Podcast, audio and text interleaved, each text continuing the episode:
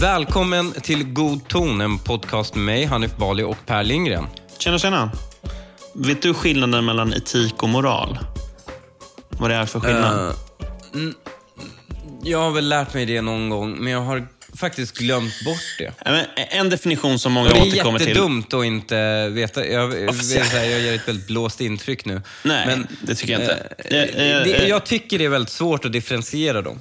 Ja, men en definition som många återkommer till är, det, är att det finns säkert andra, men det är att etik är läran om att handla rätt medan moral är den faktiska handlingen eller beteendet. Så etiken okay. ligger till grund för moralen. Och Lite slarvigt kan man säga att alltså, moralfrågor som en slags samlingsbegrepp handlar om vad som är rätt och fel. Mm. Alltså vad man bör och inte bör göra. Och Jag tänkte prata lite om rätt och fel. Och jag, men jag kommer använda de här orden lite om vartannat eh, som att de var synonymer. Eh, men det jag egentligen kommer prata om är i första hand etik, alltså läran om att handla rätt. Eh, men jag, jag har länge haft en syn på moralfrågor som jag tror nu är felaktig.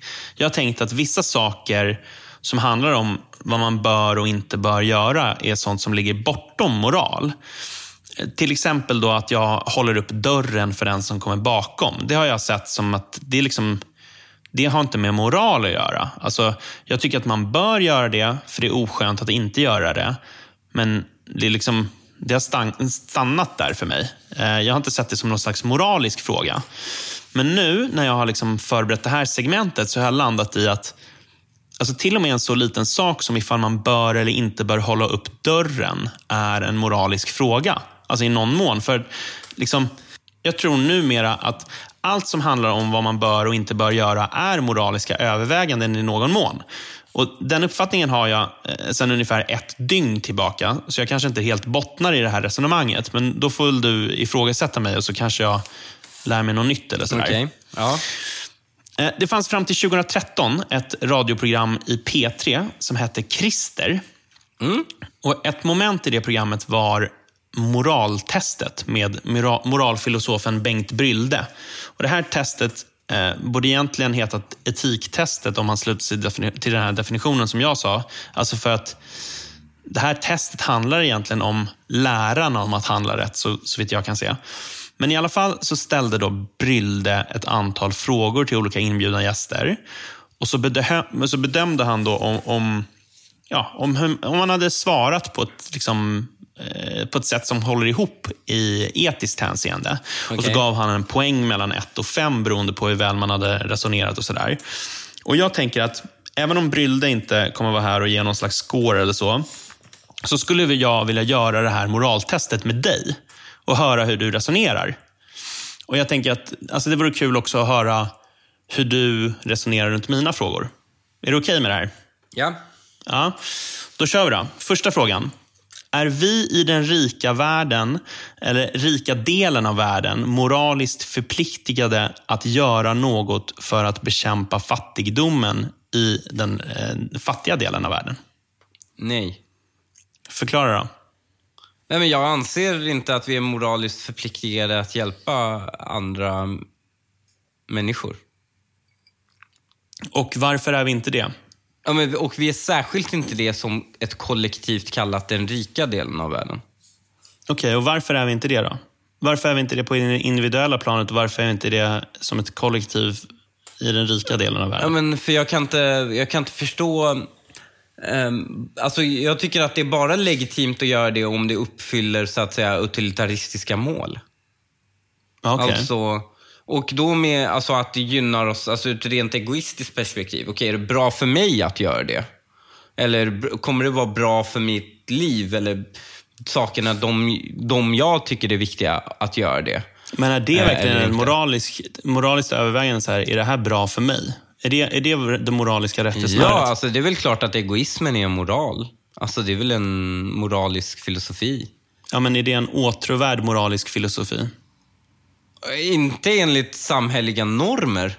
Men jag tycker att den är långt mer konsekvent än, än andra.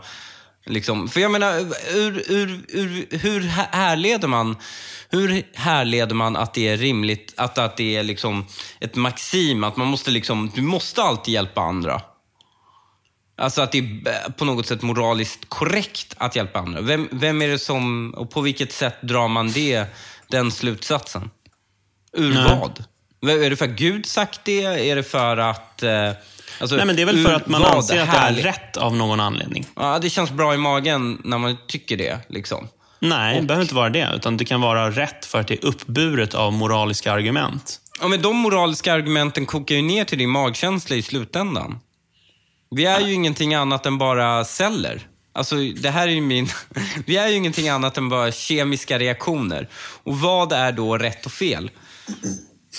När det kommer till, mor- till moral. När det kommer till sociala konstruktioner som är moral. Det är en social konstruktion rakt igenom.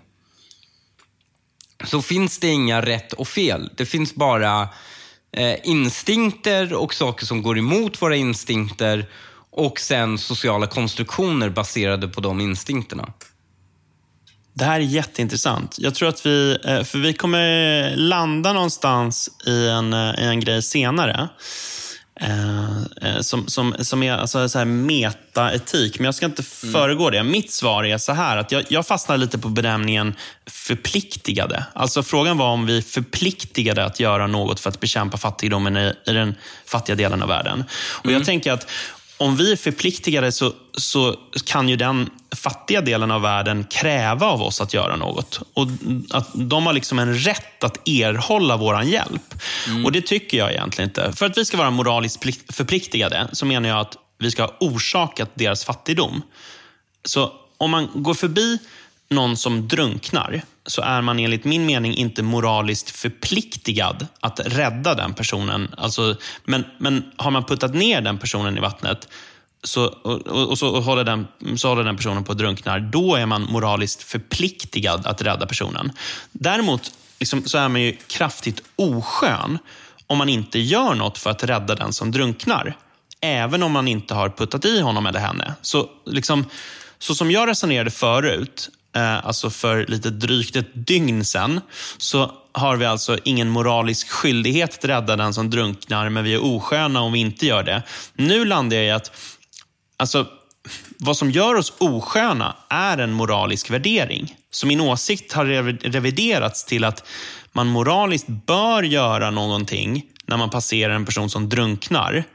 Eh, och hur långt det moraliska åtagandet sträcker sig, är liksom, det är en annan fråga. Det, det är en lite klurigare fråga också. Men man kan väl liksom för lätthets skull stanna vid då att man bör göra någonting. Typ ringa 112, slänga, slänga i en livboj eller hoppa i och, och liksom simma i, ut till den här personen och försöka rädda den. Liksom. Men man, man bör göra någonting. Eh, men, men liksom så här, förstår du skillnaden? Att det, alltså det, är, det, är en, det är en skillnad på liksom att vara förpliktigad som att de har liksom rätt att kräva det. Men det är skillnad samma- mellan bör och måste väl? Ja, men precis. Och samma sak gäller då alltså, för den rika delen av världen gentemot den fattiga delen av världen. Alltså, om man på ett oetiskt sätt har orsakat fattigdomen så är det glasklart att man, man är förpliktigad. Man ska göra något. Då är det liksom, ett moraliskt förpliktigande. Men även om den rika världen av, delen av världen inte har orsakat fattigdomen i den fattiga delen av världen, så bör vi, om vi har möjlighet till det, av moraliska skäl ändå göra något. Och Alltså, Okej. och hur mycket och i vilken form är en annan fråga. Precis liksom som det här med slänga livboj eller ringa 112. Liksom. Alltså det, du, men du bör göra någonting om du har den möjligheten. Okej. Och så finns det, då liksom, det finns exempel på när rika länder agerar på ett omoraliskt sätt så att fattigdom orsakas i andra delar av världen, vilket är vidrigt. Och, och då, blir, och då uppstår den här moraliska förpliktelsen. Men, eh, men det är inte alltid det är så. Alltså det finns en vänsterorienterad historieskrivning om att all världens fattigdom kan förklaras med västerländsk kolonialism och exploatering och sådär. Och det köper Ja. inte jag. Och eftersom jag inte köper det så köper jag inte heller att det finns en generell moralisk plikt som är sprungen ur den historieskrivningen. Var jag jag rörig, eller men- hänger du med på men vad jag menar? Ja, men du hänger, jag hänger med. Men, men är, är inte problemet då att du utgår ifrån att sådana skyldigheter kan också vara kollektiva? Inte skyldigheter, men i alla fall moraliska överväganden. Nämligen, vi, den rika delen av världen. Ja, men precis. Men, men det, det, det är ju då, om vi, den rika delen av världen, åtnjuter på något sätt frukterna av att eh, vi Le, alltså vi lever i en, en rik del av världen på grund av att vi på oetiskt sätt har gjort en annan del av världen fattig. Då är Mm. vill bara vi moraliskt skyldiga att eh, göra någonting åt det. Jag vill bara säga att i den rika delen av världen är oftast rikedom inte en kollektivt an, anskaffad sak. Nej, det är ju jävligt det, sant. Eh, utan det är en individuellt anskaffad sak. Eh, och då är det ju märkligt att vi kollektivt ska distribuera någonting som anskaffats individuellt. Jag bara tycker att det är en märklig konstruktion. För att eh, då borde det istället säga, men du som rik kanske har en, så att säga, borde, om du åtnjutit rikedom på grund av ja, exploatering av fattiga u-länder eller Fast man skulle väl ändå kunna säga att vi är en del av rika världen genom att vi tillhör ju, även fattiga i Sverige om man säger så, till, är ju i regel väldigt mycket fat, eh, rikare än fattiga i den fattiga delen av världen. Ja, men och det har vi ju... Men, och jag menar, fattiga i Sverige har i regel mycket bättre, högre produktivitet än fattiga i andra delen av, av världen också.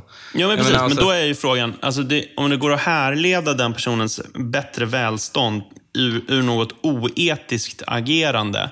Alltså den personen har, ett, har, ett, eh, har en högre levnadsstandard än andra delar av världen för att man har tillskansat sig den här högre levnadsstandarden på ett oetiskt sätt. Då Mm. uppstår den moraliska förpliktelsen. Annars tycker- är det bara så här, Ja, ja, i rent absolut. medmänskligt hänseende, om du Mm. ser någon som drunknar så är det liksom ändå så här, ja, du bör göra Man hjälper- någonting. Ja, exakt. Mm. Ja, men jag, jag, jag, jag köper resonemanget. Alltså jag förstår hur du menar. Jag, jag, jag är inte helt med på att eh, även om du får... Även om... Också så här, ett, att bevisa att du har fått de gånger man försöker bevisa att någon har tillskanskat sig pengar eller någonting sånt på ett omoraliskt sätt, så lyck, lyck, lyckas man aldrig kausalt visa det. Eh, och, och Men det är en bevissvårighetsfråga det är en Det här är ju mer ett teoretiskt resonemang om Ja, vad som är absolut. rätt och fel. Men om det, om, om det är så, om, om, om man förenklar det till in, bara individuellt. Om jag bryter mig in hos någon och tar dens pengar Mm. och sen åker jag dit senare och åker på liksom, och folk ska beslagta det jag äger. Då har jag en skyldighet att då, då anser jag att det är rimligt att man är förpliktigad att ge tillbaka pengarna man har stulit. Mm, precis. Men, men, men hur drar du det? Alltså, det beror ju på hur bred definition man har. Alltså Ja, men det, är typ, alltså det skulle ju typ vara annan. om en farsa i en familj har brutit sig in hos grannen, tagit en massa pengar och så eh, bygger han en pool. liksom. Och så, så eh, badar sonen i den där poolen och har det jävligt gött för de där eh, pengarna. liksom. Mm. Så längre fram så är det så att grann, grannen som de stal pengarna ifrån, de är fattiga och barnen i den familjen har ingen mat. Mm. Samt, så, så, då är frågan så här, sonen i familjen som simmar runt i poolen, liksom, har han rätt att njuta av den där poolen som, är, liksom, som han, han egentligen då, som Eller ska poolen säljas liksom och Ja. eh, pengarna och... Det där, är- ja, det där är fan svårt alltså. Jag tycker inte svaret är så... Där är ju en väldigt tydlig kausal liksom. Ja, men det är för de här pengarna när poolen är byggd. Är det rimligt att åter... Och så går det i arv. Nämligen ungarna till snubben han sålde pengarna till. Och ungarna till, alltså, och ungarna till han som snodde pengarna. Får de en skyldighet gentemot varandra? Ja, men precis. Det är frågan om det blir en arvsynd. Men då är frågan, det- jag, skulle, jag tror inte på arvsynden som idé, men däremot så skulle jag väl kunna tycka att om du åtnjuter liksom frukterna av det här brottet så gör du någonting klandervärt i det. Alltså när du simmar runt i den där poolen samtidigt som grannens barn svälter, då, då gör du någonting i den stunden, någonting moraliskt klandervärt. Men okej, vi ska inte stanna för länge på varje fråga. Men eh, eh, nästa fråga. Om vi är moraliskt förpliktigade att göra något för att bekämpa fattigdomen i världen, innebär det att världens fattiga har rätt att stjäla av oss om vi ändå inte frivilligt delar med oss? Och Du tycker ju inte ens att det är så att vi är förpliktigade. Och jag, och jag egentligen inte heller. Jag tycker bara att man, alltså så här, vi är inte förpliktigade, men vi bör ändå göra någonting. Men alltså så, här, jag, så jag tycker, alltså så här, jag vet inte, jag, jag, eh, ja, eller säg vad du skulle svarat på det där. Nej, men jag, eh, jag tycker absolut inte det. För att när folk börjar eh, jag tror inte på privat eh, och, och det är av rent utfallsskäl. Jag tror inte på att det är rimligt att privat börjar stjäla tillbaka grejer för att då börjar du sno grejer som du inte har rätt till. Mm. Och jag menar, på ett moraliskt plan, om någon snor min cykel så har jag rätt att sno tillbaka den. Men vi har kriminaliserat det i Sverige för att det oftast blir fel när folk ska börja göra så. Utan vi har en ordning på hur det ska ske. Mm, men det Eh, behöver det inte är vara bara- moraliskt Det är inte moraliskt, det är rent praktiskt. Mm. Alltså, rättsstaten, enligt mig, är inte ett självändamål i ett moraliskt argument. Utan rättsstaten enligt mig är ju ett praktisk konstruktion för att, in, för att effekterna av, av att skipa rättvisa inte ska bli orättvisa. Mm. Eh, och konsekvenserna av att göra fel när man skipar rättvisa inte ska bli för stora.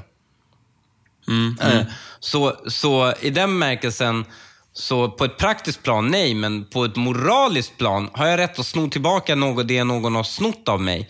Ja. Har jag rätt att göra det på kollektiv basis? Om någon i ett kollektiv har snott någonting från mig, har jag rätt att sno från någon, någon annan i det kollektivet? Nej. Nej. Nej, jag köper det. Jag, jag reagerar alltså Jag tycker den här frågan lite mellan raderna eh, liksom förutsätter att, alltså så här att eh, vad det innebär att göra något för, för att bekämpa fattigdom är att komma med en påse pengar till den fattigare delen av världen. Alltså, men jag, precis som jag sa med den här personen som drunknar så går det att liksom ringa 112, kasta en livboj eller hoppa i. Liksom. Det är inte så att man måste hoppa i. Så det finns ju olika vägar att gå angående att bekämpa, fattigdomen. Alltså, man kan upprätta gemensamma handelsavtal mellan stater eller göra utbildningsinsatser eller vad fan som helst. Alltså, så ganska ofta menar jag att det finns liksom det, fin- det finns ganska många situationer där det är att föredra ett fiskespö framför en fisk. Liksom. Men oavsett det så menar jag att det inte finns en sån förpliktelse som gör att den fattiga eh, delen av världen generellt har rätt att kräva något av oss. Och vi bör göra något även om de eh, inte har rätt att kräva något av oss. Eh, men att liksom, att stjäla från oss, det är ju att gå steget ännu längre. Då begår den fattiga delen av världen en moraliskt klandervärd handling utifrån premissen att de har rätt att kräva något av oss. När de inte ens har rätt att kräva något av oss. Absolut. Mm. Ja.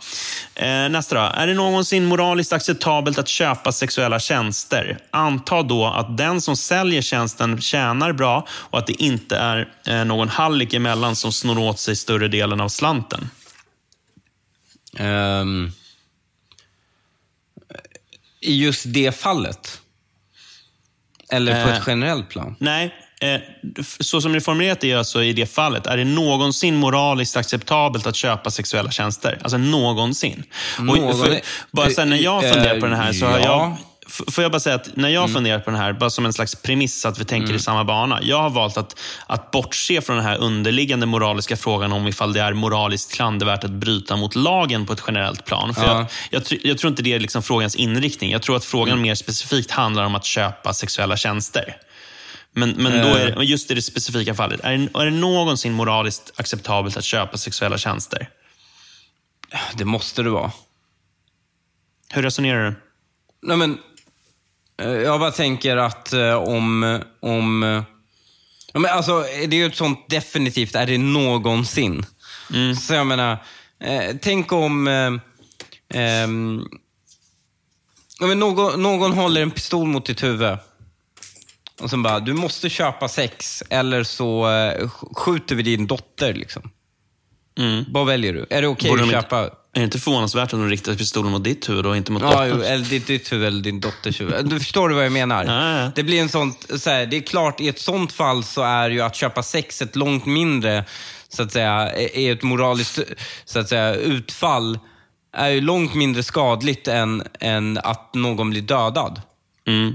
Särskilt med de premisserna med, alltså, det finns ingen hallick, det finns ingen, det är två frivilliga vuxna som utbyter kroppsliga tjänster med varandra. Liksom. Mm.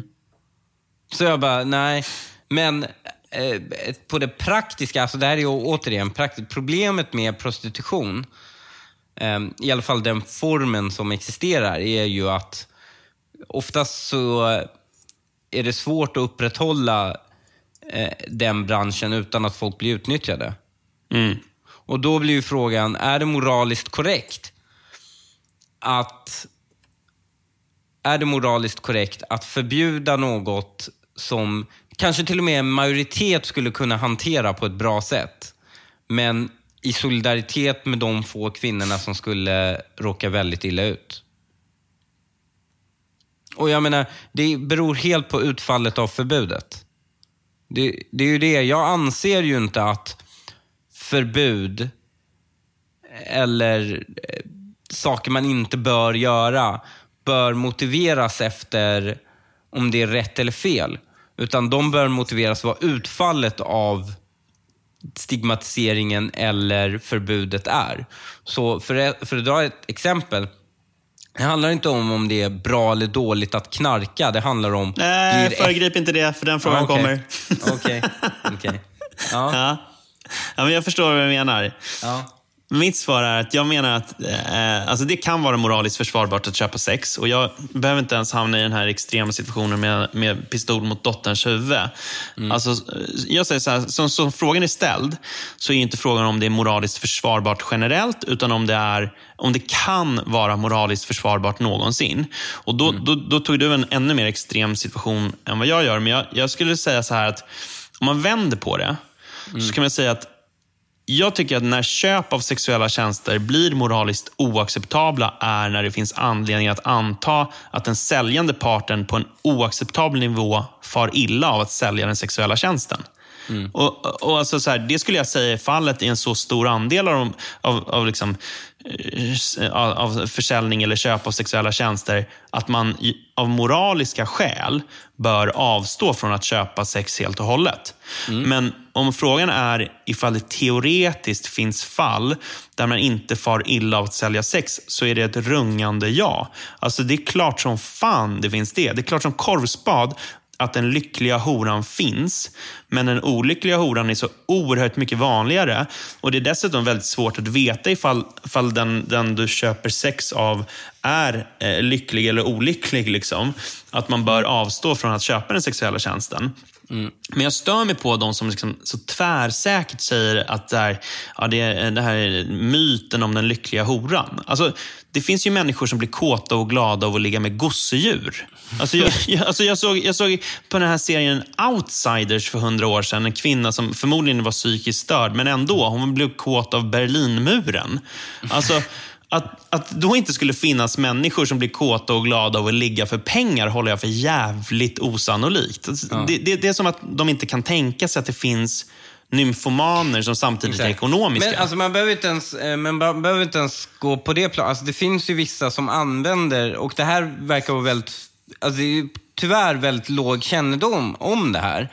Men vissa använder ju också att sälja sex som ett form av missbruk i självskadebeteende. Ja, jag vet. Jag vet. Jag har en Alltså- kompis som har jobbat som psykolog med såna alltså tjejer som, Ja. alltså så här borderline eh, eh, personligheter som, Mm. som jättehög andel av dem eh, eh, som håller på med självskadebeteenden också säljer sex. Liksom. Ja.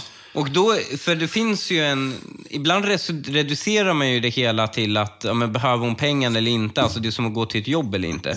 Men jag lovar som fan, ingen går till 7-Eleven för att skada sig själv liksom. Nej. Och jobbar liksom. Eh, och, och, och, så jag tycker inte det är... Det, det, alltså, och återigen, jag är ju hyperpragmatiker, så för mig handlar det inte om den moraliska grejen, utan så här, men hur skapar man ett... Eh, I vilket samhälle hade jag trivs bäst i? Eh, och jag hade nog trivs bäst i det samhället där eh, de här människorna inte fick... Alltså, men alltså, helt seriöst, det är en väldigt komplex fråga för att man vill ju ha ett samhälle där den som då säljer sex inte råkar illa ut. Och det finns mycket skäl att anta att vi inte är där i Sverige när det kommer till vår lagstiftning. För där straffar man, man är, man är så man är så mån om att komma åt eh, hallickar och sånt. Att till och med typ, alltså det går så hårt att de här människorna blir liksom utkastade från sina bostäder för att hyres, eh, är rädda för att bli, bli stämplade som hallickar. De kan inte ens ringa till SOS när de blir, eh, eller de kan inte ens ringa polisen när de blir utsatta för våld för, av en, av en ehm, av en torsk för att de är rädda för att SOS ska ta barnen ifrån dem. Förstår du? Det, det blir liksom konsekvensen av förbudet har många negativa effekter. Ehm, och Det tycker jag man ska vara finkänslig mot. Ehm, men betyder det att, så att säga, ehm, jag, jag anser inte att man går efter, kan rent gå efter ett rent axiom och säga nej men det är två frivilliga vuxna som utför en frivillig tjänst, därför är det enligt liberal princip liksom X, Y, Z är det okej. Det, jag tycker inte det är ett, rimligt, ett vuxet sätt att se på frågan. Nej, men det är väl också, alltså precis, men det är väl det, för att i praktiken så är det jävligt svårt att veta vem som gör det av fri vilja Ja. och liksom sådär. Okej, nästa då. Eh, tycker du att det är okej att sälja en produkt med hjälp av lättklädda och sexiga kroppar?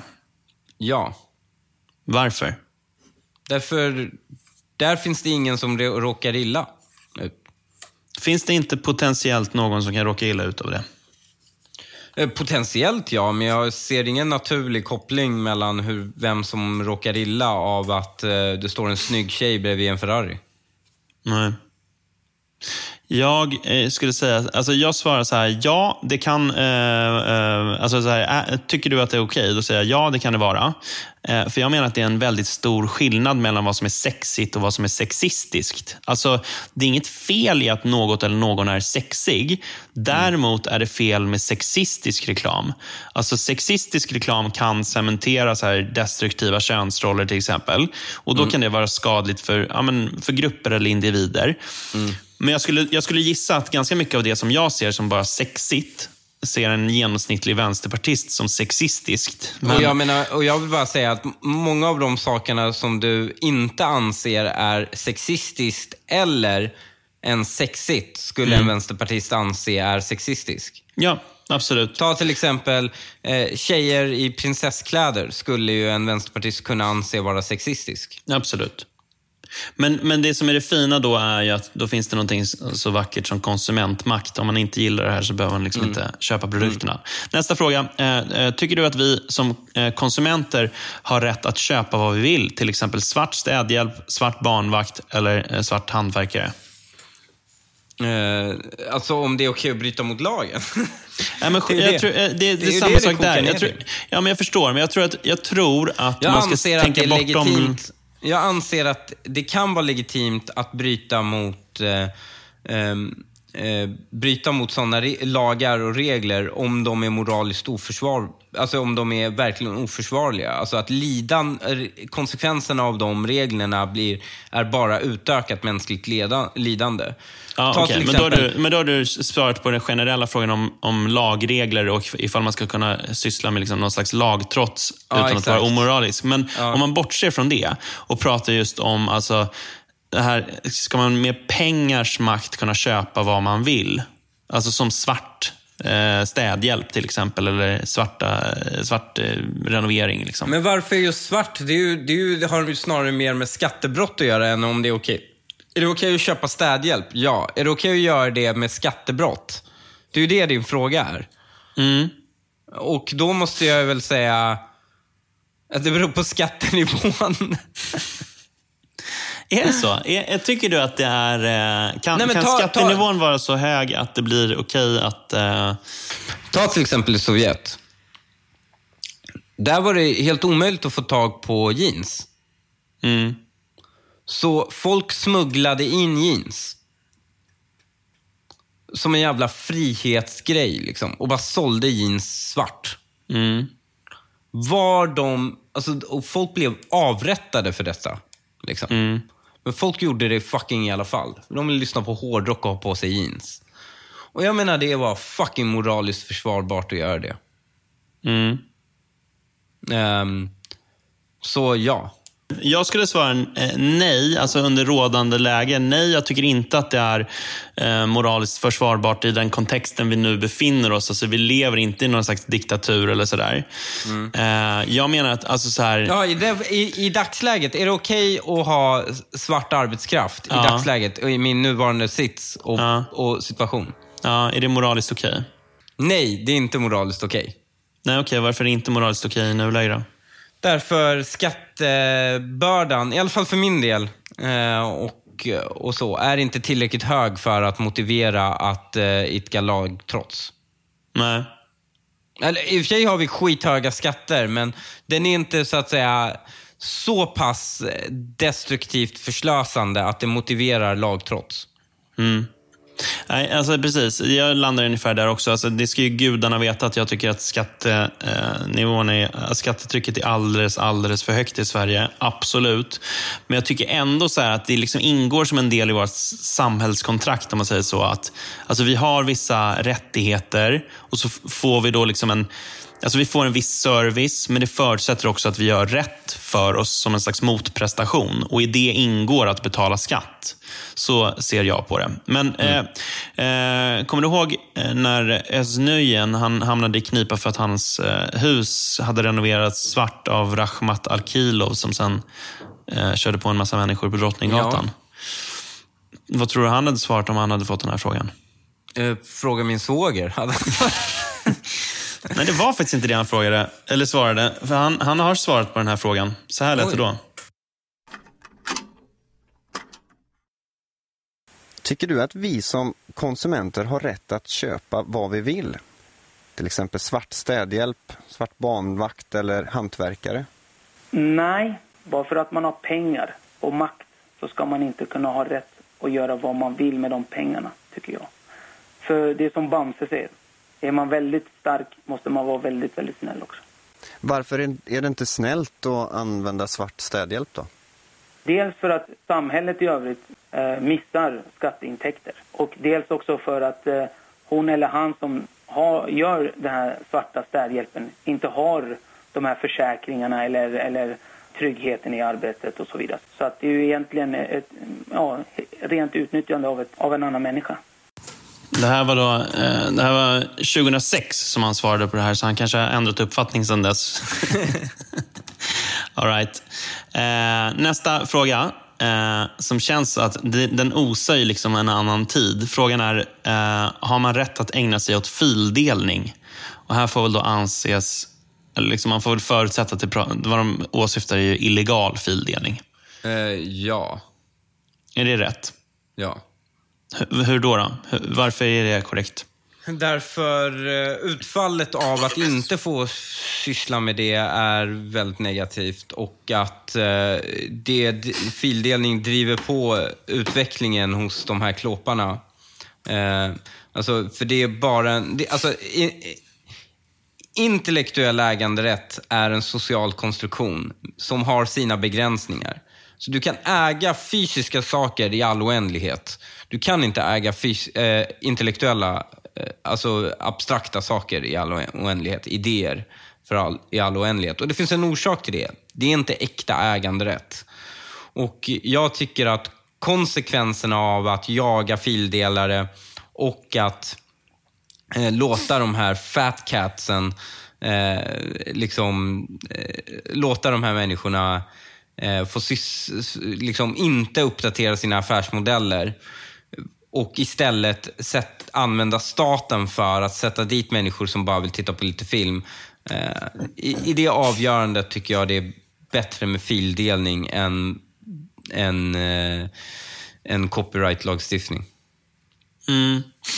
Nej, men jag, vet inte, jag håller inte med. Jag, jag skulle säga att eh, det är att stjäla att eh, fildela. Så att i moraliskt hänseende så skulle jag säga att det är Nej. fel. Men eh, däremot så är det så att jag ser... Du kan inte massa... stjäla någonting om den andra personen har kvar det, det du tar. Jo, du kan alltså stjäla en immaterial rättighet. Eh, en immaterial rättighet är en ren social kondition. Den existerar inte ens fysiskt. Nej, precis. Så, men det finns alltså någonting som heter immateriella rättigheter. Ja, är en social konstruktion. Jo, men det måste vara. Men det är fortfarande mm. någonting som kan vara eh, återvärt. Alltså det, mm. om, man, om man helt och hållet slänger ut allting kring Nej, immateriella rättigheter. Helt och hållet. Eh, ja, men om, man, om man gör det så blir konsekvensen att ingen kommer eh, forska fram några eh, mediciner eller sådär för att patent liksom... Eh, det stämmer inte. Eh, Jo, men det är ju så. Alltså, patent, patent ger ju att du har en, eh, alltså, du har en ensamrätt till någonting under ja. en viss period. Ja. Och Det är ju det som alltså ger att alla dina investeringar fram tills att du kom fram till den här medicinen eller uppfinningen då, eh, den, det, det blir liksom värt det, för då får du sälja den exklusivt under en period. Ja. Men eh, om då det kommer någon eh, person och piratkopierar precis det som du har uppfunnit, så eh, har ju du inte ensamrätt till det. Och då, kan du, alltså, då blir det inte lönsamt för dig att försöka forska fram nästa uppfinning. Och då hämmar vi hela inno- innovationen. Liksom. Ja, absolut. Men patent tar ju slut, eller hur? Ja, Och den kortaste patenten som finns är för mediciner. så är det kanske. Och jag vill bara säga att eh, din äganderätt över ditt hus tar aldrig slut. Nej, men och Ehm, det är fortfarande så att du har och äganderätt säga, över det Man gör patentet ju under en den tiden. pragmatisk, och det, det betyder att det här är ju inte en absolut rättighet, utan det är en villkorad, pragmatisk lösning att se till att hur kan vi skydda, alltså för det handlar om att skydda, hur kan vi skydda vissa verksamheter, innovation exempelvis, eh, på, och ge den lite ensamrätt och försöka få ihop pengarna som krävs för att researcha och samtidigt få så stor avkastning som möjligt för samhället i brett genom att ha öppenhet för idéer och så. Och Den kompromissen man har landat i är ju typ, om på mediciner då får de ju typ bara 20 år. För de säger de att ja, men avkastningen för samhället är ju extremt viktigt. Så att någon har monopol på en medicin, du får, du får 20 år på dig att tjäna pengarna, men sen blir det fritt för samhället. För att det är den avvägningen. Du, du har inte rätt att bli hur rik som helst på att staten gör den här sociala konstruktionen och ger dig skyddad verkstad. Men jag vill bara säga, de flesta, alltså, eh, de flesta innovationer som sker i den här världen är inte intellektuellt skyddade. Alltså, när det kommer, alltså, tittar du på eh, i andel av BNP, hur mycket som köps och säljs och hur mycket som är intellektuellt skyddad versus inte, inte intellektuellt skyddad, så är det ju en extremt hög andel som inte är intellektuellt skyddad. Från mat, bilar, eh, kläder, ehm, och, och liksom, eh, ja, olika typer av funktioner, bränslen, you name it. De flesta är inte intellektuellt skyddade. Och, den här, och trots det ser man innovationer inom de områdena. Um, så det är inte, men inom vissa områden kan det behövas. Därför anser jag att, att just det här med immateriala rättigheter är en så kallad... Det är en pragma, du måste ha en ren pragmatisk syn på det. Och vad jag såg under den tiden, särskilt det här var aktuellt, jag anser att eh, särskilt på den tiden då ja, men det var många som fildelade, så ansåg jag det var helt moraliskt försvarbart för att det pragmatiska utfallet av att inte tillåta människor var orimligt. Men nu när det finns väldigt mycket legala alternativ och sånt så är det oftast inte moraliskt försvarbart att piratdela. Men i vissa fall är det det. Men eh, okej, men, eh, jag, det kan hända att jag gör det misstaget som jag själv sa att vi skulle undvika när det gällde det här med sök, köp av sexuella tjänster. För jag tycker så här, det finns en massa grejer runt vår eh, immaterialrätt som jag ogillar. Jag tycker att den eh, immaterialrätten är i hög grad utformad på ett sätt så att man, eh, så att man gör eh, liksom, eh, en yngre generation kreatörer till liksom, eh, att man liksom gör dem till bovar Ja. när de eh, ja, vill eh, kopiera upphovsrättsskyddat material och, och kanske göra någonting det, eget av det och sådär. ja, mm. Ja, och det tycker jag är, är, är i grunden fel, men, eh, kanske som sagt så går jag i den här eh, fällan att bara prata om gällande rätt. Då. Men jag tycker Mm. att Även om jag tycker det är fel så är det moraliskt klandervärt att sätta sig över den ordningen och piratkopiera. Alltså det är fel att göra det, Okej. även, om man, även om man skulle vilja ändra på den ordningen. Mm, okej. Mm. All right. eh, nu kommer vi in i knarkträsket här. Eh, frågan lyder, många anser att vuxna människor har rätt till självbestämmande. Typ att man får bo var man eh, vill och leva ihop med vem man vill och så. Är det då moraliskt acceptabelt att staten förbjuder oss att använda droger? Det beror på dro- vilken drog. Eh, Alltså- är det så att mo- moraliskt så beror det på vilken drog? Absolut. Mm, Det beror på vilken du? drog och vilka risker det finns med den drogen. Mm. Det är ju som, okej, vi är vuxna människor. Vi, har, vi borde ha rätt att ha liksom vilka samla på vilka biologiska organismer som vi vill. Alltså om jag vill ha, om jag vill ha ett förkylningsvirus i en burk, då borde jag få ha det. Eller hur? Men är det moraliskt försvarbart för staten att tillåta människor att ha liksom, coronavirus i en burk?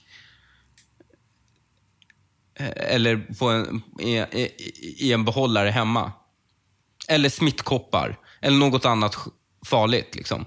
Alltså, eh, och där blir ju svaret, ja, men det, alltså det beror ju helt på sjukt, eh, vad det är för biologiskt material vi pratar om. Ehm, och Detsamma gäller när det kommer till kemiska preparat. Nämligen, är konsekvenserna av att du legaliserar, tillåter det här, vad är det?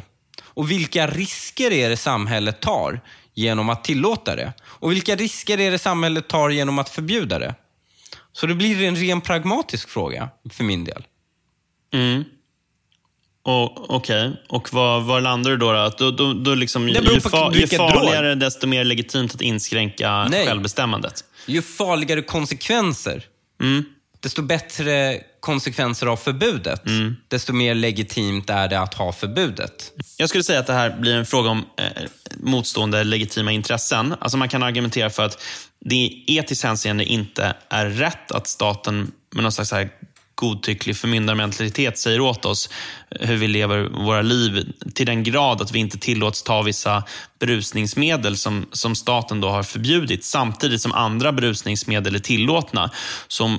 Så om, jag liksom måste svara ja eller nej ur strikt etiskt hänseende utifrån det individuella perspektivet så säger jag nej. Mm. Det är inte moraliskt acceptabelt att staten förbjuder det. För vår självbestämmande, det, det liksom väger så tungt ur det individuella perspektivet. Men jag landar ändå inte där när jag liksom lyfter blicken. För det är inte en kravlös förbindelse att vara ett, en del av ett samhälle. Alltså om man är en del av ett samhälle som det svenska samhället så har man att förvänta sig att brandkåren kommer när, när det brinner och sådär. Men som motprestation så ska jag göra rätt för mig. Och att göra rätt för sig innebär att man betalar sin skatt och håller sig till lagar och regler och sånt. Och vissa lagar skyddar människor ifrån dem själva eller deras omgivning ifrån att fara illa. Men det kan också handla om då att skydda samhället från stora kostnader. Mm. Och alltså Just perspektivet att lagar ska skydda oss liksom, från att vi skadar oss själva tycker jag är rätt vanskligt. För då är man inne på det här med, med självbestämmandet som jag tycker väger väldigt tungt. Men däremot i fråga om att skydda omgivningen från lidande och även i fråga om kostnader som jag tycker Alltså så här, det är legitimt. Då, då, då, blir det legitimt. Alltså hur kostnadsaspekten kan, kan anses vara en moralisk aspekt, mm. tänker jag är genom att man, man ska försöka undvika att åsamka andra människor olika slags bördor för ens personliga mm. njutnings skull.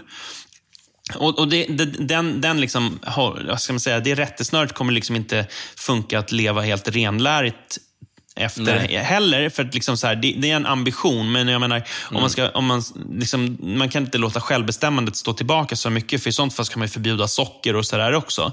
Men jag tycker i alla ja, fall exakt. att det är liksom ett argument som kan vägas in i helheten.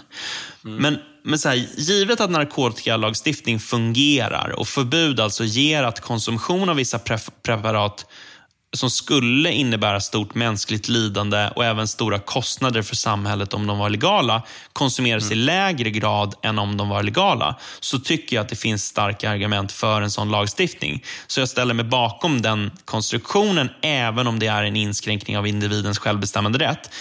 Mm. Men liksom så här, Alltså då, så då, då, då, låter jag helt enkelt alltså omgivningen och samhällskostnaderna väga tyngre än självbestämmandet. Men en angränsande fråga blir ju sen den som du är inne på, alltså om narkotikalagstiftningen verkligen har den effekten att kostnaderna och lidandet hålls nere. Om den inte har mm. det, så behöver den ju ändras. Ja. Glad 420 i efterskott förresten. Ja, just det. Stort tack. Eh, nästa fråga. Är det moraliskt rätt att döda djur för att göra mat eller kläder eh, när vi kan anta att de lider? Um, ja. Varför? annars är det att påstå att den mänskliga existensen är omoralisk. Men vadå, vi kan ju vara människor utan att äta djur. Det finns ju vegetarianer. Ja, det finns det. Men så att säga, genom den mänskliga historien har vi ju överlevt genom att... Ge, alltså jag lovar, lovar, ingen mammut dog så att säga eh, utan smärta. Men eh, legitimerar det att man gör likadant nu då? Ja, men, eh, men att säga att det är omoraliskt, det är att säga att den mänskliga existensen är omoralisk. Eh, och det låter i sig helt bisarrt att en varelse som är den enda som har moral är omoralisk i sin existens. Alltså att den varelsen borde inte agerat på så sätt att den hade fortsatt existera. Nej, men vadå? Det finns väl massor med företeelser som är uråldriga som våldtäkt och krig. Eller eh, ja, just krig är kanske ett dåligt exempel för krig kan vara legitimt i vissa fall. Men alltså eh, våldtäkt och mord har vi sysslat med i alla tider. Eh, är vi då liksom, alltså, ska vi då inte bättra oss på den punkten? Liksom? Jo, alltså, alltså jag säger inte att vi kan, men jag säger inte att det är omoraliskt. Jag säger att det, det är väl bra att bättra sig på alla punkter som ökar mänskligt välmående och minskar, eh, liksom, minskar lidande på alla plan. Eh, såklart. Men eh, det betyder inte att det är omoraliskt att inte göra det. Nej, okej.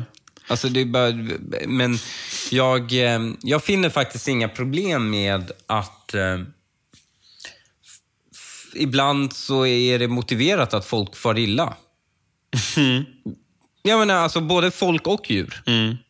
Eh, och vi, vi gör så hela tiden. Vi, vi tyckte det var motiverat att låta miljontals människor fara illa för att storma Normandie. Mm. Alltså, och, eh, och befria Europa från eh, tyskarna. Mm. Vi tyckte det var fullt rimligt ibland att agera på så sätt att eh, eh, eh, agera på så sätt att, att vi uppoffrar mänskligt lidande helt enkelt. Mm. Ja, ja. Jag, jag har ju varit inne på det här ämnet vid ett eh, tidigare poddavsnitt när jag pratade om jakt och sådär. Och I korthet kan man väl säga att jag ser på det liksom som att vi är, alltså människor är toppredatorer och, och jag tycker inte att vi gör moraliskt fel när vi agerar som toppredatorer. Människor har en särställning gentemot djur, men vår intelligens ger att vi också förstår andra varelsers lidande och har dessutom förmåga att minimera det. Och Om vi då föder upp djur så är det liksom vi som har satt dem till världen och, och med det tycker jag att det kommer ett ansvar att minimera deras lidande. Jag, tycker- Jag håller med om det. Jag tycker inte att jag, håller inte, jag håller inte med om bara att vi, vi har en skyldighet att... Vi har, vi har en skyldighet att... Eh, alltså jag tycker det, det är bra att minimera deras lidande. Mm. Men jag tycker faktiskt att så här, eh, det betyder inte att vi har en skyldighet att se till att de har noll lidande. Nej, och det håller jag med om. Alltså jag tycker att alltså så här, Vi ska se till att djur som vi föder upp, vare sig det är för föda eller för kläder, att de har ett lid, eh, liv med, med liksom så lite lidande som möjligt inom rimlighetens ramar. Och sen ska avlidandet ske på ett så smärtfritt sätt som möjligt inom rimlighetens ramar. Och Vad jag menar då med rimlighetens ramar är att liksom det finns ju ingen existens som är helt fri från, från lidande. Alltså varken liv eller död sker helt utan lidande. Och eh, Därför ska man bara hålla nere det på en, på en nivå som är, som är rimlig helt enkelt. Och Håller man det på den nivån så tycker jag att det är acceptabelt. Men så som frågan är ställd så är det liksom en premiss att de lider. Alltså att vi ska anta att djuren lider. Det, frågan är ju så här, är det moraliskt rätt att döda djur för att göra mat eller kläder när vi kan anta att de lider? Och, alltså så här, om man menar lidande bortom rimlighetens ramar så skulle jag säga att man föder upp dem på fel sätt. Då är det omoraliskt. Det är inte moraliskt Ja, men- att föda upp djur så att de får liksom, utstå li lidande bortom rimlighetens ramar. Men jag, jag hävdar att det finns en jävla massa eh, bönder som, som föder upp djur som, som inte, där man inte kan anta att deras eh, liv är präglat av sånt lidande att det blir oacceptabelt. Alltså, jag, det, alltså det är ju som att säga, är det, är det rimligt att gå köpa en Volkswagen när du vet att arbetarna har det, de inte tycker om att jobba på den fabriken? Nej, men precis. Allt, alla har en, en Ja, grad det, av det beror lidande. på inom rimligheten. Om de torteras av att vara där, Precis. ja, då är det omoraliskt. Exakt. Men alltså, om de bara inte tycker om det, om jag då har jag en skyldighet att minimera deras lidande då? Nej. Eh, och, och, och inte köpa en Volkswagen. Aldrig i livet. Jag kommer alltid köpa en Volkswagen. Ja, är, det moral, är det acceptabelt att döda i självförsvar? Eh, ja, absolut. Hur resonerar du då? då? Ja, men jag har ju rätt, eller inte rätt, alltså, det, bara, det, det är ju typ det mest primala som finns, alltså att jag, har, att jag ska fortsätta mitt liv och det är bra för mig att fortsätta mitt liv. Och försöker någon stoppa det så har jag rätt att döda den. Alltså jag skulle säga så här att... Eh, jag tänker så här, om man ska vara så här renlärigt etisk så skulle jag gissa att då har man uppfattningen att varje levande människa har ett ex- existensberättigande. Men jag tycker inte att det är riktigt så här... Eller det tycker väl jag i och för sig också, men jag tycker inte att det är så enkelt. Jag menar så här Det tycker jag inte. Alltså, jo, men, jo, men jag tycker nog det i grund och botten. Men att använda det våld som nöden kräver för att försvara sig själv eller, eller någon annan mot ett pågående angrepp, det är inte omoraliskt. Och om det slutar med död så är det ja, men visst beklagligt, men det är inte oetiskt. Om det går liksom att försvara sig utan att döda någon så ska man ju i första hand göra det. Men om den enda framkomliga vägen för att avvärja ett pågående eh, angrepp är att döda, så är det, så är det helt okej enligt mig. Okej. Ja, nästa då. Är det moraliskt rätt att döda en för att rädda tio? Ja. Och hur res- resonerar du då? Det beror på hur mycket du gillar den där en och då, hur mycket du gillar de där tio. Men är det verkligen så? Är det, är det ditt moraliska resonemang här? Alltså hur, hur likeable... Absolut. Jag hade lätt dödat dig för att typ rädda i alla fall både NSYNC och Backstreet Boys tillsammans. Jo, jo, jo. Det, det kan jag tänka mig. Men jag tror inte du så här får skyhöga scores som Bengt Brylde när du resonerar så. Nej, men jag vet inte. Jag, en utilitarist hade väl gett mig rätt. Jag hade väl plockat de tio som hade... Men om, om den här personen är min, typ någon jag tycker om. Mm. ehm, eh, så, så, och jag får egentligen välja att eh, ja, de här tio kommer inte räddas och den här personen jag tycker om kommer räddas. Mm. Då gör jag det också. Mm. Jag tror, alltså, jag, fan vad jag vill att du ska ta det här testet av Brylde. Jag tror fan du scorar en etta din jävel alltså. Det Vad är en etta? Det är Ja, den bästa av uruselt. alla. Är det... Alltså jag skulle säga så här, det, alltså så här, det etiskt korrekta borde väl vara att man inte ska sätta sig över en annans människas existens. Så, liksom, så ur strikt etiskt hänseende så är det fel att döda. Men jag menar att det beror på kontexten. Alltså en terrorist som har knäppt tio skolbarn och som liksom står och laddar om för att knäppa de återstående tio. Det är inte så Ja, att du det- skjuter den lätt. Ja, det är inte så att jag börjar gråta om han blir skjuten i huvudet. Men det handlar då om att man använder det våld som situationen kräver för att förhindra ett på, Okej, okej. pågående våld. F- får jag bara ta ett annat? Ja. Är det okej att tortera? Ehm, En terrorist har kidnappat ett barn. mm, Och du vill veta vad det här barnet är. Du vill rädda det här barnet. Det är ditt barn. mm, Det är din dotter. Hade du torterat terroristen? men alltså det där är två skilda frågor. Det är massa saker jag gör som är omoraliska. Frågan är vad som är det Okej, moraliska. okej, okej. Men hade du tyckt att det varit moraliskt att tortera den här terroristen för att veta vad barnet är? Ja, för mig är svaret definitivt ja. Mm. Och det betyder inte att jag generellt är för tortyr, för att effekterna, de samhälleliga effekterna av att ha normaliserat tortyr och idka tortyr är neg- väldigt negativa. Men i det fallet, absolut. Men jag skulle säga att, eh, gud vad svårt, men det är väl typ så här att, eh, igen, om, om ändamålet kan uppnås med min, alltså våldet som nöden kräver är väl samma sak där.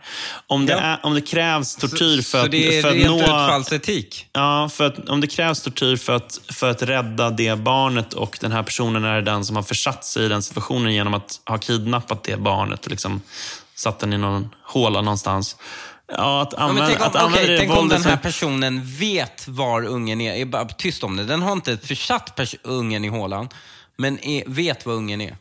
Mm. Ja, men det igen, det jag vill säga, jag tycker att man kan få använda det våldet som nöden kräver, alltså i moraliskt hänseende. Waterboardaren. alltså jag är så här, ja, i, alltså i det, för det är ett eh, experiment jag har utsatts för tidigare, alltså, inte waterboarding, men alltså eh, det, det etiska dilemmat. Eh, och för mig landar ju bara så här, det är klart som fan du får utstå tillfälligt obehag för att jag ska kunna rädda ett barn. Mm. Som jag bryr mig om. Mm. Mm, och jag tror, ja, eh, ja, fast som jag bryr mig om. Jag tycker snarare att det är styrande, styrande ska vara hur pass klandervärt den personens beteende har varit. Alltså, Jaha. att, att det Oj. där barnet kan vara den största jävla Det är klandervärt mobbaren. att inte säga det. Ja, men det må man tycka. Men Det alltså, räcker för mig. Att den vet men inte säger är tillräckligt klandervärt för mig för att dra det ur honom. Mm, men det, jag tycker alltså det går att applicera på massa situationer. Men om du säger att det är en terrorist, liksom, ja, men då, då, får, då så vet jag tillräckligt om kontexten ungefär. Men så här, det vi pratade om innan då. Alltså så här, rädda en för, eh, eller döda, eh, döda en för att rädda tio. Alltså det där, alltså, om, om, om en terrorist då liksom blir skjuten, så menar jag att det är att liksom stoppa ett pågående angrepp. Och det är ju liksom snudd på självförsvar, eller det är extended självförsvar. Liksom. Sen så kan jag vara någon slags så här hämndlystnad vilja se den här terroristen lida och liksom så här vedergällningstanke. Men det menar jag är så, i moraliskt hänseende, även om jag kan känna så, så är det fel. Eh, Så vad jag ländar k- eh, kring vad man bör göra är att man bör använda det våld som situationen kräver. Om det däremot är så här då, alltså att man sitter i en båt med tio pers och så kommer den elfte och simmar dit. Och om den elfte kliver ombord så dör alla. Och där är situationen mycket frågare för mig, f- svårare för mig. För, för om, om, De skjuter en lysraket i ansiktet på den elfte. Ja, men, alltså så här, jag tror att eh, om man ska vara renlärigt etisk så, så, så kan man egentligen hoppa i själv och dö och rädda den personen upp i båten. Men det skulle ju jag aldrig göra, vilket ju i och för sig bara säger någonting om min moral. Det, liksom säger, inte, det säger inte någonting om vad som är rätt eller fel. Men om man tänker att det är så här 100% klarlagt att alla dör om den elfte kommer ombord, så menar jag att man skapar mer lidande om man tar ombord den personen. Alltså det blir fler anhöriga som kommer sörja om tio dör än om en dör. Så du flexar mellan Jag vet. effektetik Jag och vet. alla de här hela tiden. Jag vet. Men jag, har, jag, är inte, jag säger inte att jag är stringent eller så. Men, Ja. men, men så här... Det, det, det perspektivet, det är ju så här, man orsakar mer, mer lidande, men det är å andra sidan helt irrelevant för den enskilda personens existensberättigande. Alltså så att, men, men att mota en person då som försöker komma ombord, det kan ju man ju möjligen så här säga att det påminner om att använda det våld som nöden kräver för att liksom avvärja pågående dödligt angrepp mot tio personer.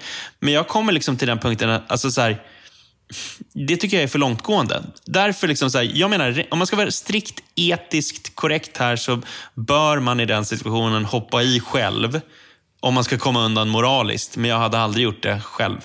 Eh, Okej, låt säga att du är killen som simmar mot båten. Ja. Hade det varit moraliskt okej för dig att dra ner någon i vattnet för att hoppa upp? Nej. Nej, men, jag, nej, men inte Ni är moraliskt. helt utbytbara. Ja, men inte om det är moraliskt. din enäggstvilling. Men inte liksom. moraliskt, men jag hade ju liksom, eh, jag hade kunnat göra det ändå, för, bara i någon slags desperation. Men jag säger att det är moraliskt fel. Men fan, jag har gjort mycket Okej. moraliska Oh, fel genom åren. Liksom. Fan. Jag, jag, jag tycker inte om jag, jag, jag, jag, jag hade varit flexibel där. Alltså. Sista moraltestfrågan. Är det moraliskt acceptabelt att ge en seriemördare dödsstraff? Det här är ju en, återigen en sån här... På samhällelig nivå anser jag inte att staten bör kunna döda. Vadå, alltså staten i vilken mening? Alltså militären gör ju det. det Nej, eller- nej, rättsstaten. Mm. Eh, bör inte få... I och med att rättsstatens konstruktion är ju för att... Den är konstruerad på ett, sitt, på ett sätt att minimera att det blir fel. Mm. Så är dödsstraffet ett, eh, en handling som är oreparerbar, så att säga. Och kan därför aldrig korrigeras. Nej. Eh, och därför är det fel att ge rättsstaten det verk... Alltså det är kontraproduktivt att ge rättsstaten det, det, det instrumentet. Eh, men om det är... Så här, kan en seriemördare bli av med sin rätt att existera på ett moraliskt plan? Absolut. Mm.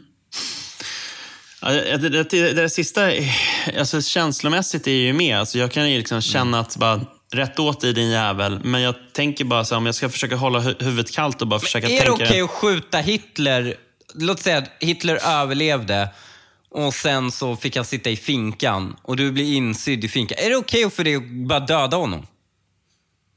Alltså, så här, jag hade ju gärna bara sett... strypmörda honom. Ja, jag hade gärna sett att någon gjorde det. liksom. Alltså, Ja, och jag hade ja. nog kunnat gjort det själv. Men, men jag undrar liksom om det är moraliskt rätt att döda. Jag tror att det liksom är... Om man ska vara så här renlärig så tror jag inte det är det. Alltså, jag, jag tänker inte se... Jag har inga grejen- problem med avrättningar som... Ja, man avrättade ju bin Laden, hade inga problem. Man avrättade Bagdadi, inga problem. Nej, men, men förstår du inte vad jag menar? Att det finns en distinktion mellan vad jag liksom så tycker känslomässigt och vad som jag tänker så här, om man ska vara moraliskt konsekvent. Allt, ja, jag vet. Men alltså, jag bara, min tes är att vad du känner känslomässigt och vad du känner är moraliskt konsekvent är samma sak. It's all feelings. Ja, eh, och dit kommer vi. Men eh, eh, så här, jag skulle ändå säga angående seriemördargrejen att det är inte ett pågående brott eller angrepp som liksom stoppas. Så därför krävs inte att man dödar den personen och då ska man undvika att döda. Alltså det är liksom den... Och egentligen borde det vara samma sak med om Hitler hamnar i ett fängelse. Så här, det är inte pågående längre. Så att liksom det, det, det är liksom min eh, hållning. Så att jag är emot dödsstraff. Men så här, det är inte så att jag börjar gråta om någon dödar Hitler. Liksom. Så här, vad fan är, ja. All right. Men det finns ett moraliskt dilemma som utvecklades av eh, en utvecklingspsykolog heter han, eh, som, som heter eh, Lawrence Kohlberg eller något sånt där. Och Han hade en metod som handlar om eh, moralisk utveckling genom livet. Och, och, så här, och När man pluggar det så brukar man få läsa någonting om, om, om, om någonting som heter Heinz dilemma. Och Så här är Heinz dilemma. En kvinna ligger på sin dödsbädd. Det finns en medicin som hennes doktor tror kan rädda henne. Och Den här medicinen eh, finns hos en apotekare i samma stad. Och Den apotekaren har upptäckt medicinen nyligen. Apotekaren har kostnader på 2000 kronor för att eh, ta fram medicinen, men han tar 20 000 kronor betalt för den. När kommer tågen mötas i Jönköping? Nej, jag skojar bara. Det låter som en sån här matte... Nej, den, den sjuka kvinnans man, han, Heinz, försöker eh, låna pengar från alla de känner för att ha råd med, med den här medicinen. Men han kommer bara upp i 10 000, alltså halva beloppet. Och Heinz frågar då apotekaren om han kan få medicinen billigare och förklarar att hans fru ju håller på att dö. Och Då svarar apotekaren nej, det får du inte. Eh, Jag tog fram den här medicinen och jag ska tjäna pengar på den. Och Den här kvinnan blir sjukare och sjukare och Heinz får inte tag i mer pengar. Till slut blir Heinz desperat. Så han bryter, bryter sig in hos den här apotekarens lager och stjäl medicinen till sin fru. Borde Heinz ha brutit sig in och tagit medicinen eller inte? Och varför? Ehm, och det är här jag blir totalt subjektivist. Alltså det är helt okej för Heinz att göra det. Och det är helt fel. Och det, apotekaren har all rätt att neka honom att göra det. Och samhället har all rätt att beivra att det görs. Mm. Men finns det inte någon moral som lyfts ovanför det som gäller för dem alla? Liksom? Nej. Så det finns It's ingenting... dog eat dog world out there. Så det finns Och- ingenting så här, Heinz borde göra detta och det är samma som liksom... Alltså, så det, finns, det, det, är, det är liksom bara så här, du har någon slags kaos-tanke runt detta. ja, absolut. Ja. Alltså jag skulle säga att han eh, på ett etiskt plan inte ska göra det. Eh, Även om jag själv skulle kunna ha gjort det. Och, Exakt. och, och, eh, alltså jag, jag tänker att man kan argumentera för att ja, människoliv väger tyngre än en vinst. Men samtidigt så liksom så här, den här sortens Det gör vi beteende... hela tiden. Ja, men den här sortens beteende får ju liksom konsekvenser och ger ringar på vattnet. Och Om alla som inte har råd med sin medicin tar sig friheten och stjäla från de som utvecklar medicin så kommer effekten bli att ingen kommer Ingen utveckla medicin, medicin. och då kommer fler, fler människor dö. Liksom. Men jag, liksom, eh, inspirerad av det här så konstruerade jag ett eget sånt där moraliskt dilemma. Hanes munskydd kallar jag det. Okej. En pandemi sveper över världen och folk dör i stora tal. Sjukvården blir väldigt eh, belastad och skyddsutrustningen börjar sina. Munskydd börjar sina och William Hane får då en idé. Och Så gräver han i sitt minne och så kommer han ihåg då vad han lärde sig på gymnasiet om ekonomi.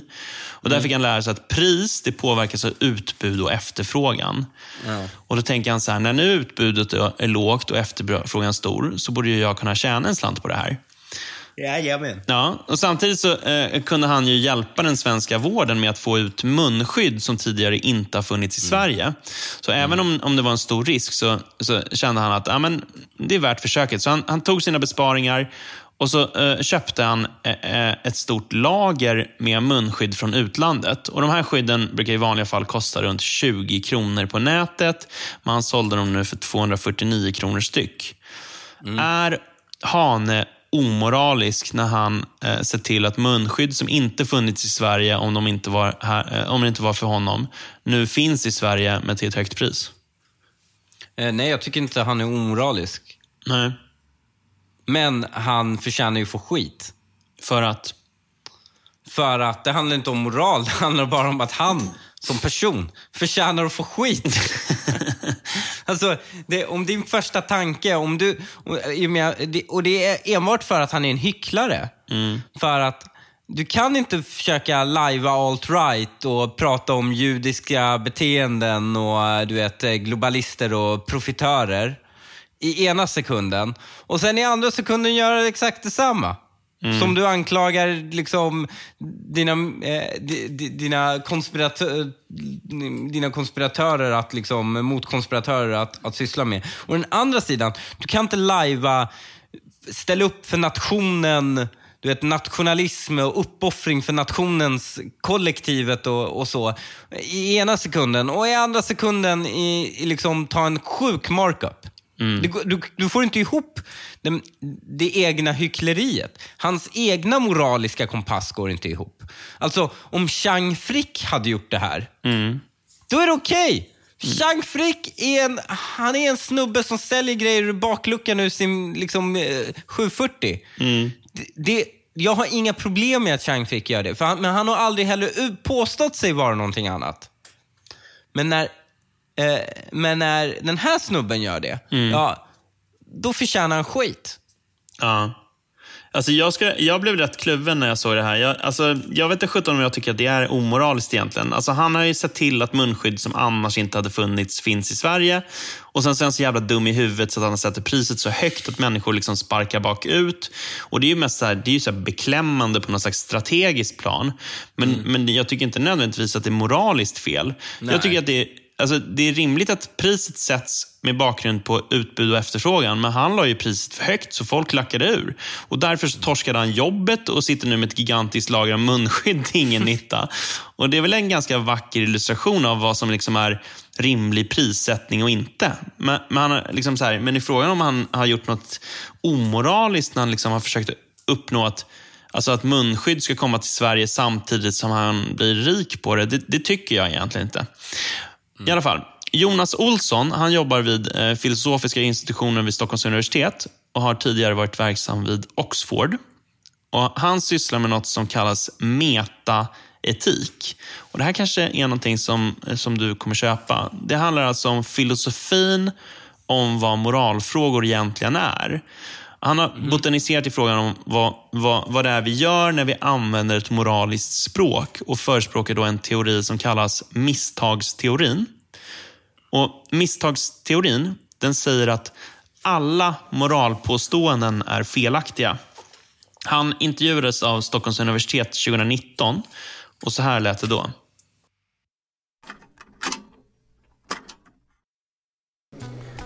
Men då blir nästa fråga förstås, finns de där egenskaperna verkligen? Då, som, vi, som vi tillskriver handlingar och personer och samhällssystem och så vidare.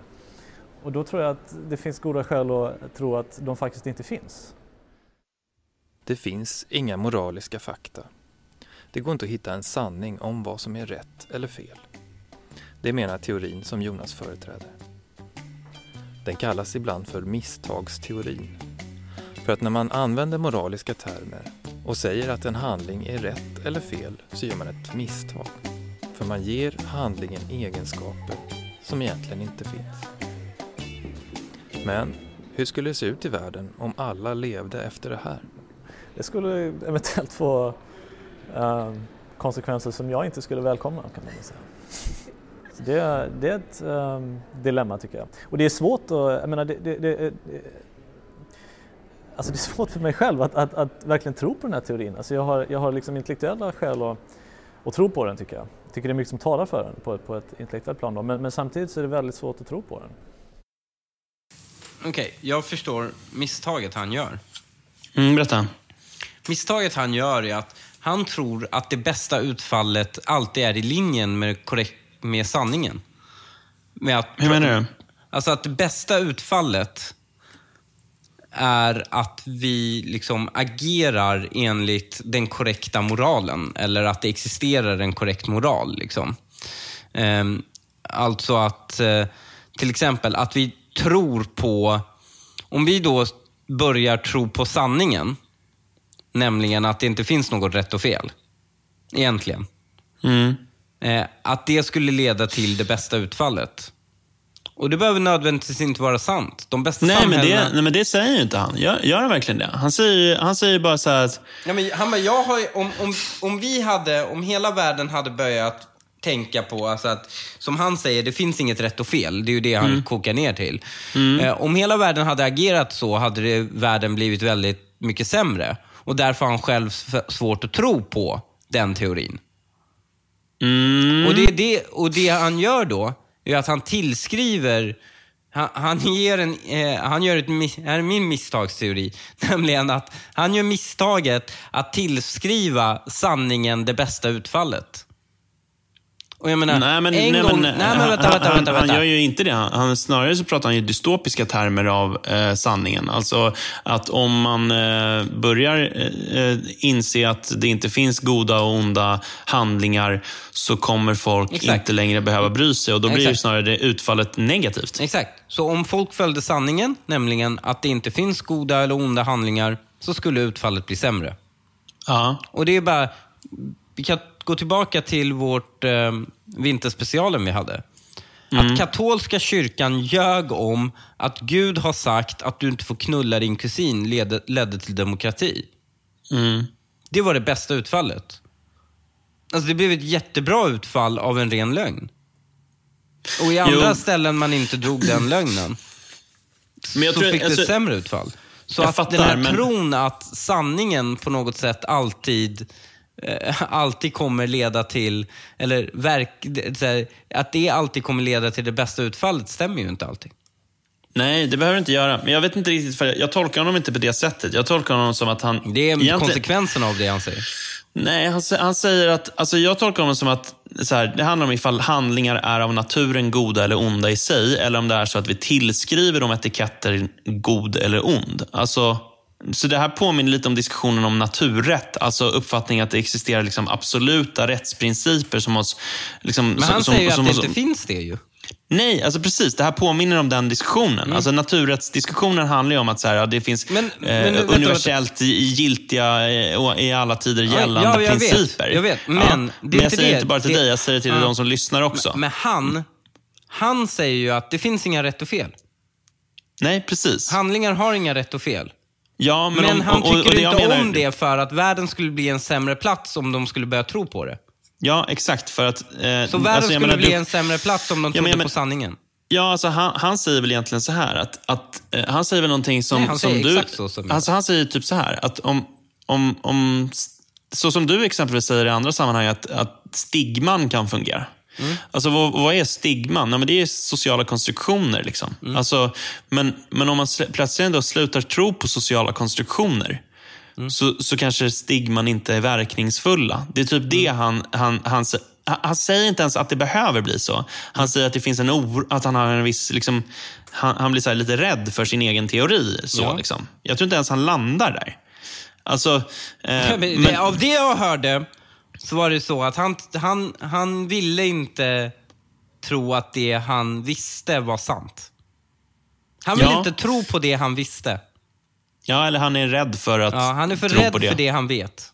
Ja, han är, han är rädd för sin egen teori. Och jag, alltså jag kan på ett sätt köpa vad han säger, även om jag tycker att det blir ganska sådär ak akademiskt och inte särskilt applicerbart. Alltså, så här, jag skulle tro att mycket av det vi anser är gott eller ont är sånt som är fördelaktigt eller ofördelaktigt i någon slags samhällelig eller, eller kanske evolutionärt hänseende. Liksom. Alltså att liksom, det finns tungt vägande argument för att behandla dem som vissa saker som goda eller onda.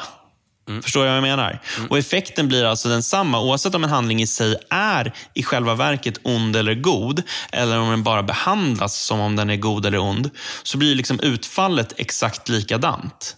Alltså, eh, så att liksom, eh, alltså det som är evolutionärt Ja, och ja. samhälleligt eh, ofördelaktigt, typ mord, om det skulle då vara i sig ont, Ja, alltså det, eller om det vi bara är, Låt mig uppfattar det som förenkla ont. det. Om, om, om det är dåligt att mörda, bara på ett evolutionärt perspektiv, Mm. men folk tror att det är dåligt att mörda för då kommer man till helvetet. Utfallet av det är detsamma. Ja, exakt. Men också så här, eh, utfallet av att om han säger så här, nej men det finns ingenting som gör mördandet i sig dåligt, utan det är bara våran, våran uppfattning om mördandet som gör det dåligt. Ja, okej, men då, då, då finns det ju en farhåga hos honom. Så här, aha, okej, ska vi då sluta tycka mördandet är dåligt? Men nej, det kommer vi inte göra, för att vi fortsätter ju tycka det. Och effekten blir alltså densamma. Det kommer fortfarande, eftersom att det bärs upp av alltså det evolutionära och samhälleliga fördelaktiga i att inte mörda. Okej, Så, så, så, liksom, så tänker jag att det blir samma effekt. Okej. Men, men, men, men han själv lever liksom inte i någon slags värld där saker eh, inte är onda eller goda. Alltså han, han, han pratar mer om det här på det teoretiska planet. Alltså till, till exempel så, man får se det i det här klippet att han är vegetarian och han ogillar djurhållningen och sådär. Liksom. Så att han, är liksom, han har åsikter om gott och ont. Ja, men det här han mer... kokar ner till det jag tycker. Det är bara dina privata känslor egentligen. Det är dina Exakt. kemi, det är kemi i ditt huvud. Exakt. Och det, är därför, det var därför jag, liksom, när vi, redan på första frågan så kände jag så här, fan du är ju, du är ju på hans linje. Ja, absolut. Ja. Men, men, Men, det jag finns äter en... kött. För att min kemi gärna tycker om köttet. Ja. Men det finns en person som har, som har omsatt det här med, med misstagsteorin i praktik. Och det är Urban Persson. Urban Persson han var tidigare Sverigedemokrat men är numera eh, kommunpolitiker för eh, Storforsdemokraterna. Och han har JO-anmält en, en annan eh, kommunpolitiker i Storfors, en sosse som heter Hans Gildesten. Hans Gildesten är, är utöver att vara kommunpolitiker så är han diabetiker och gift med en kvinna som har fått stamcellsbehandling. Så han och hans fru är alltså, de tillhör båda två riskgrupp för coronasjukan. Då, eller coronaviruset. Och, och han var därför inte jättesugen på att sitta i ett möte med Urban Persson eftersom Urban Persson hade tidigare stresstestat liksom var gränsen går för rätt och fel. Alltså, eh, vad Hans gjorde var att säga åt Urban att antingen så lämnar du rummet eller så gör jag det. Och till slut så lämnade Urban rummet, men, det, men, det, men efter det så JO-anmälde han Hans. Så vad var det då Urban gjort som föranledde Hans att be honom att lämna rummet? Jo, Urban hade åkt till Stockholm för att få corona. Han har beskrivit att han åkte till Stockholm med en läkare som åkte i tjänsten för att få corona. Och redan här så har jag vissa frågetecken, för jag tvivlar på att det kan anses ingå i tjänsten för en läkare att medvetet dra på sig corona. Ja. Men varför Urban följde med, det, det var då alltså för att han tyckte det här var en kul grej. Och Han slickade också på ett rulltrappsräcke i tunnelbanan när han var i Stockholm. Oh, fy fan vidrigt. Mm. Och Folk har nu eh, blivit rasande på Urban eh, eh, över det här. Och Då kommenterade han det så här till Expressen. Jag kan säga att jag inte förstår. Det finns ingen grund för det. Det är en hysteri.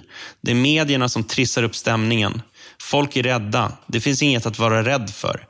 De som dör är i dåligt skick.